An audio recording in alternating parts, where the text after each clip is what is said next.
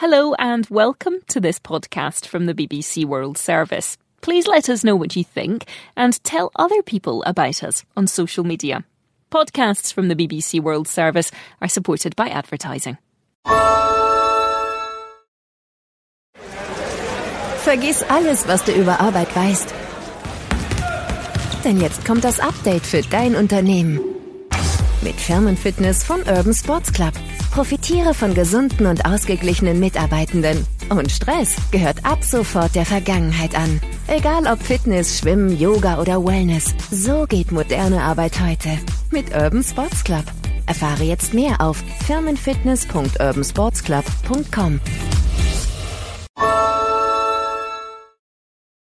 The Explanation is the podcast from the BBC World Service that goes beyond the spin, exploring the important questions about long running stories and the latest global news. An honest explanation of the events shaping our lives. Search for The Explanation wherever you get your BBC podcasts. Hello, my guest today grew up on the English south coast in Plymouth, where her childhood love of the sea and its power has fed into a remarkable career during which she's worked on harnessing that power to hopefully change the world.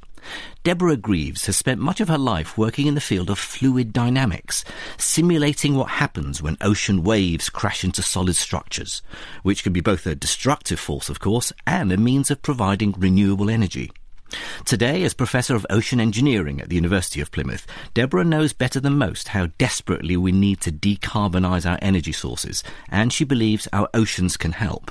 Wave and tidal energy both have enormous potential. In fact, in terms of the concentration of energy, waves are actually more powerful than either wind or solar. But so far, this wave energy has been difficult to generate on a large scale. That's what Deborah's trying to fix. Professor Deborah Greaves, welcome to the Life Scientific. Thank you very much, and it's a real pleasure to be here. Now then, Deborah, we're all familiar with the energy stored in, in the ocean waves, particularly when they're crashing against the shore during a storm, say. But you're interested in harnessing this wave energy. H- how can we do that? Well, it's quite striking when you, you live by the sea and you're familiar with the waves, you see how they move and how they interact with structures and with the coastline. There's an enormous power there in the way uh, the beach can change, the sand level completely change before and after a storm. What we want to do in wave energy is try and convert that to usable power, um, and we want to try and harness the power of the waves. Given that we've known about this for a long time, how come we're not doing this already? Well, it's difficult and it's very complicated. So, the way the waves behave in the ocean is very complex. They're irregular, have randomness within them. They can be very, very uh, stormy, very strong waves, and also they're variable. And presumably, these technologies are very difficult to get out and put in situ in the ocean rather than something that's based on the land. Yes, absolutely. So, to develop a wave energy machine, um, you really need to get it to be able to survive in the marine environment from day one. It's very difficult to have a small domestic test that can mm. be then implemented at sea. So, for a wave energy device, we want to design it to respond actively in waves but we also need it to stay there and survive when those right. waves become really, really large. So it's a very, very uh, difficult design challenge. Are things about to change? Are we approaching a sort of a wave energy revolution in technology? Well, I think wave energy has uh, had its ups and downs in terms of how it's good. been supported, uh, but also in terms of the way it's supported and the way it's been developed. So there was a lot of work in the 70s in wave energy. That sort of declined as we went into a different direction, and then in the in the sort of late 2000s, then uh, wave energy became a more active area again, and there was investment mm. through European uh, strategy and UK strategy. And what we've seen over the years is a number of concepts being developed. Some of them have fallen by the wayside, but all of the learning that we've achieved through those experiences has been captured. And in recent years, we've seen a more sort of um, phased, structured innovation approach where separate parts of the overall challenge have been addressed in turn in order to come to a successful uh, machine. Okay, Deborah Greaves, you grew up in Plymouth. Presumably that's what sparked your love of the ocean? Yes, absolutely. I was very lucky to be brought up very close to the sea with the sound of the waves. I used to sail twice a week at the local beach, dinghy sailing. Um, we spent a lot of time on the beach as, as kids. We've got uh, three siblings, two older sisters and a younger brother, and we all uh, love the beach and love sea swimming. Tell me about your family, Deborah. What was home life like? I, I actually come from a family of uh, arts based and teachers. My parents uh, did English and arts, and it was a very musical family as well. So I was really doing something different in wanting to do engineering and mm. being interested in maths and physics and so on. Were you the techie person at home? You know, were you the person that was asked to change light bulbs or fix plugs? I tended to be, I suppose. I remember my uh, my physics project was to design and build a hands-free light for my dad's house to go into his basement. So uh, using diodes and light-sensitive resistors and things, and giving myself a couple of electric shocks in the process. and it wasn't just electricity and electronics. I, and I love this story. While still at school, you once went up and knocked on the door of a local construction site to do some some work. Yes, well, I, I was influenced really by a family friend who knew I was interested in maths and physics, and I also liked the idea of working outside and thought that civil engineering would be a good option. So I went and knocked on the door of a local um, building site when they were working on the interchange of the A38 through on the outskirts of Plymouth and asked for some work experience. And uh, yeah, we had a really good work experience spending, uh, you know, a, a week on the site, going out with the site engineers, uh, finding out about how you can sort of translate the design on paper onto the ground and, and what all of that involves. So, a really good experience. Is it true they tried to persuade you to, to work in the office and just do filing? it was insisted that on one of those days I should spend the day filing in the office, yeah. That's not something you wanted to do, right? You wanted to be out. No, I was outdoors. there because I wanted to be an engineer. Yeah. But yeah, there were some people there who thought I would be better in the in the in the office. Well, Deborah Greaves, this combination of, of loving the outdoors, having a passion for building things, structures, meant that in 1985 you went off to Bristol University to study civil engineering. So I really liked the idea of building things that last and have an impact. And when I was at school, I went to uh, a Women in Science and Engineering talk at the local university. And actually, there was a talk there from a, a female engineer, traffic engineering, uh, wasn't something that I was that inspired by, but she talked about how you could really make a difference to people's lives just by how you design the road layout. Replacing uh, traffic lights with a roundabout, for example, had a, had a real impact on accidents, number of accidents. So that idea of being able to use engineering to design things to create solutions that make a difference to people's lives was what inspired me. So while I was a student, during my summer holidays, during my breaks, I got uh, jobs on site, so working as a contractor was part of the contracting team. And then after my degree at Bristol, then uh, I went and joined a company called Maunsell in London, and I was working on tunnels, particularly uh, the Jubilee Line extension, railway tunnels in London, uh, and also bridges. What did the work involve? Did you have to go down into the tunnels? We did go on a visit, and that was absolutely fascinating to see how the tunnel boring machine works. Mm. And how it scoops out the buckets of London clay. Really fascinating. Mm. And I gather this was around the time that you met your now husband, Richard. How did you first cross paths? I worked at Maunsell for a few years, then I went on site in Cardigan for a year, and then I took a year out. I went and travelled for a year, went around uh, Australia and, and, Southeast Asia. And when I came back, I was lucky enough to get uh, my old job back. And then who should join the company but my future husband, Richard. While I was at Maunsell's, then there used to be a, a five-a-side football group, and uh, I, there were a handful of girls there, always in, in the minority but we didn't play football, so I set up a, a, basketball team instead, and we started to play social basketball. And uh, yeah, we met on the basketball court. Richard, Richard met you on the basketball yeah. court. Uh, I gather you did volunteer with Richard to go on a couple of summer expeditions to the Arctic, monitoring glaciers. Yes, that's right. So Richard had already been involved with the Arctic Research Group, which is a, a voluntary group, and he'd been to Svalbard on a couple of expeditions. And I joined the team for two expeditions and, and went together and we were doing a number of uh, research projects associated with the Arctic. So one of them was monitoring the progression of glaciers and a sort of early indicator of, of climate change impacts, really. How long were you out there for? I think the first time we were there for a couple of weeks, but the second time we were there for a good month. So quite Okay. a bit of time. And, yeah. and presumably a memorable experience. Very memorable, yes. I mean, it's an absolutely fascinating place, really, really beautiful. 24 hours sunlight, which is very difficult to get used to, and a couple of close encounters with polar bears, at least my husband did. Yeah, so that was rather rather too exciting, but we were we were back at base camp trying to uh, to support them, but anyway, it all worked out okay. Well, the love of the sea finally got a firmer hold on you, and in 1992 you began a PhD at Oxford working on waves, or more precisely working in this field called fluid dynamics. What exactly were you doing? Well, I, I was very keen to get involved in doing research in, in waves and would quite like to do some physical modelling, but there wasn't a tank to use. So I, I got to learn about computational fluid dynamics and I did my modelling on the computer.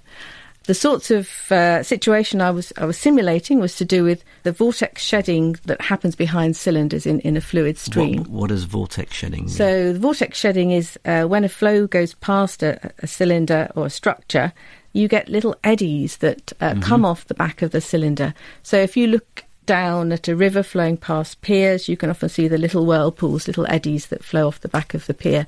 And really fascinating to be able to simulate that on the computer. I always found it quite amazing that you could define the equations of motion and the solution would create these beautiful vortex structures. That's one of the lovely things, isn't it? That nature speaks the language of mathematics. So you, Oh. you mm. code maths into a computer, and the reason it looks like the real world is because the real world uses the same maths. Yeah, it's, I just always find amazing, that mi- mi- mind blowing. You were working on a novel technique, uh, this adaptive meshing technique. Can you explain what that is? Okay, so the mesh is, is the grid that you use to do your calculation on. So you solve the equations at different points in this, this grid or mesh. And if the mesh is very fine, so the grid points are very close together, then you have more of them and it makes it more expensive to compute. It's, it's more accurate, but it's more accurate, harder to but it calculate. takes more time Yep. and more computational space to calculate. right. So that's the mesh. Uh, but the fact that it's adaptive, So ideally, you want to target your mesh so it's finest where the action is, where the Right. most interesting effects are going on. And when we're simulating something like a flow past a cylinder with these vortex trails being developed, then they change in time. And so we can actually adapt the grid so it also Mm. changes in time and is always, ideally, always giving you the best, most rational layout of the grid to sort the solution. and it all works, and you, you, you get the computer simulation of a fluid. Yes, absolutely. So you uh, you follow the solution with the grid, uh, and you can actually see the solution in the grid. So I use that technique to develop this method for uh, separated flow, so flow past a cylinder, which created this vortex shedding, and I also applied it to uh, steep waves. And in that case, it was the refinement around the water surface that was the thing I wanted to refine. Straight after getting your PhD at Oxford, you landed this lectureship at University College London. That's pretty unusual, isn't it? Straight out of a PhD to get into teaching? Yeah, I was very lucky. I mean, I, while I was at uh, Oxford, I was able to get some experience teaching and doing tutorials in the colleges. And I started out with a PhD. Then I also had a, a research contract that I sort of secured halfway through the PhD. Um, Right. So then I went and, and was lucky to get a lecturing job straight away uh, at UCL, which was great. And that was in the mechanical engineering department, but in naval architecture, so teaching naval architecture students. By naval architecture, what do you mean? To shipbuilding? hydrodynamics, wave structure interaction, ship stability and flotation, Right. submarine design actually, but manoeuvring and seakeeping, that sort of thing. At this point in your career, you, when you're at UCL, Deborah, you, you, you and Richard were planning to start a family and you wanted to move out of London. Why was that? Well, we had our first child, Sam, and we soon sort of decided that really we'd rather be living somewhere else to bring up our family, to bring up children. We wanted to have more children. And uh, we loved living in London very much, but probably felt that uh, we weren't making the most of living in London while, while bringing up children. We were always trying to get out and, and find some green space. You landed a, a job as a research fellowship uh, that took you to the University of Bath. So this is a Royal Society fellowship, very prestigious. This is the point where you start looking at harnessing the power of ocean waves as a renewable energy source. Mm. That it, it's that point in your career, isn't it? Yes. So this is. The, I've always been interested in doing that. That's the the area I would really wanted to work in is with waves, but also in renewable energy.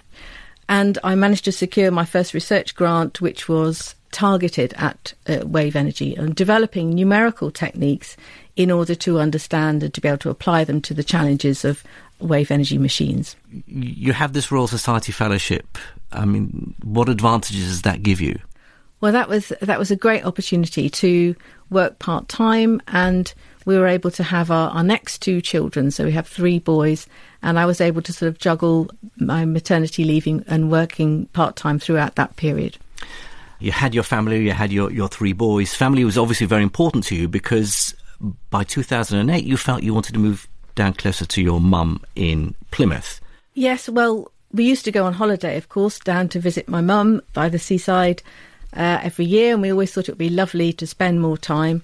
And the opportunity came up, a great job opportunity at the University of Plymouth to uh, join a team working focused in into marine renewable energy and trying to really create some impact. And also, by coincidence, the house next door to my mum uh, also came up for sale. So we ended up buying that house and living right next door. So it's been lovely. Very, very convenient.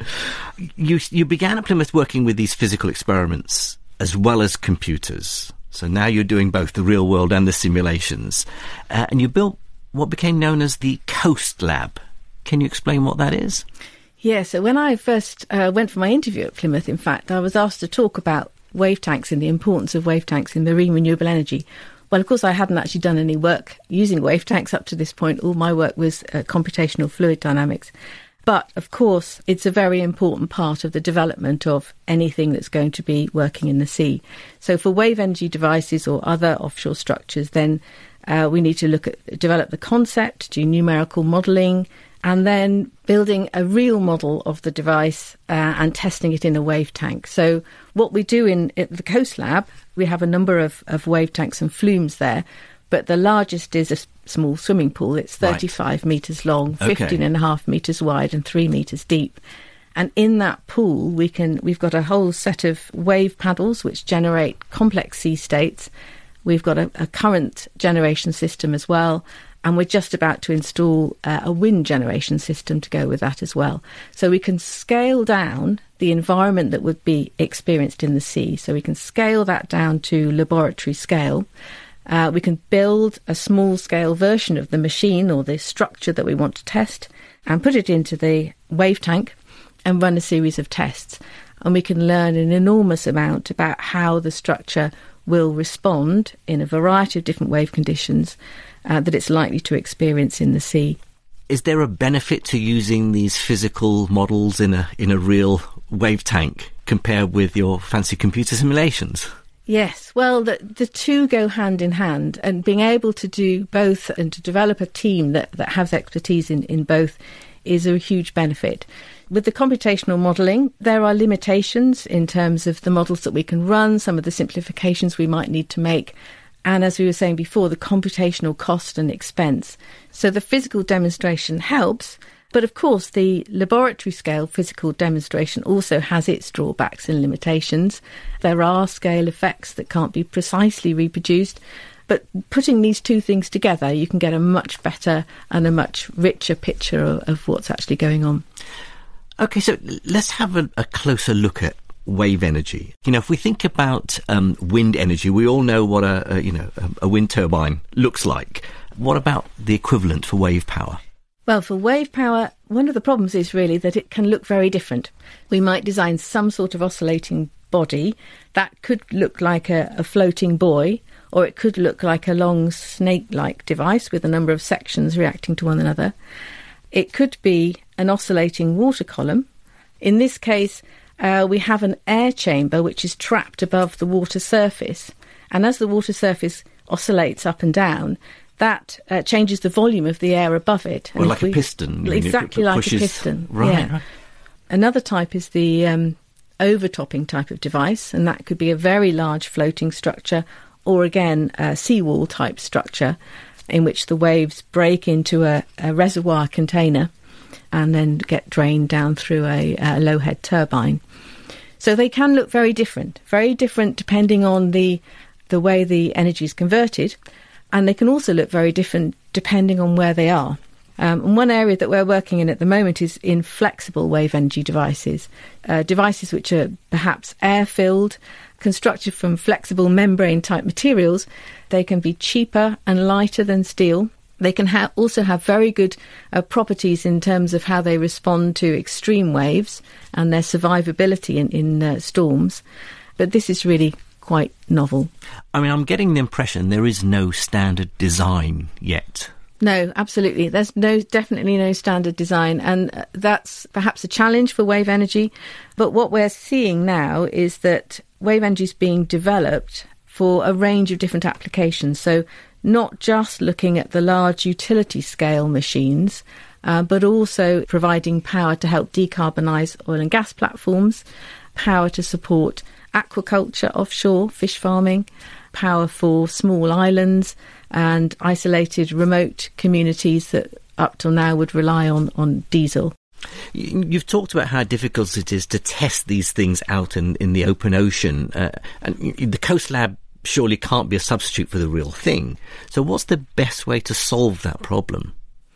We need to uh, test things in the open ocean as well, of course, and we have test sites. For example, there's the European Marine Energy test site up in Orkney, uh, but even then, even after testing in the sea, then the devices will often be tested again in the laboratory. So there'll be quite a bit of iteration between what goes on tweaking the, the design tweaking the design yeah, and maybe yeah. trying to reproduce the challenging conditions that were experienced in the sea mm. to understand what, what's gone on now then, Deborah, you're also director of something called the Supergen ORE, the Offshore Renewable Energy Hub which is just a great name, if nothing else.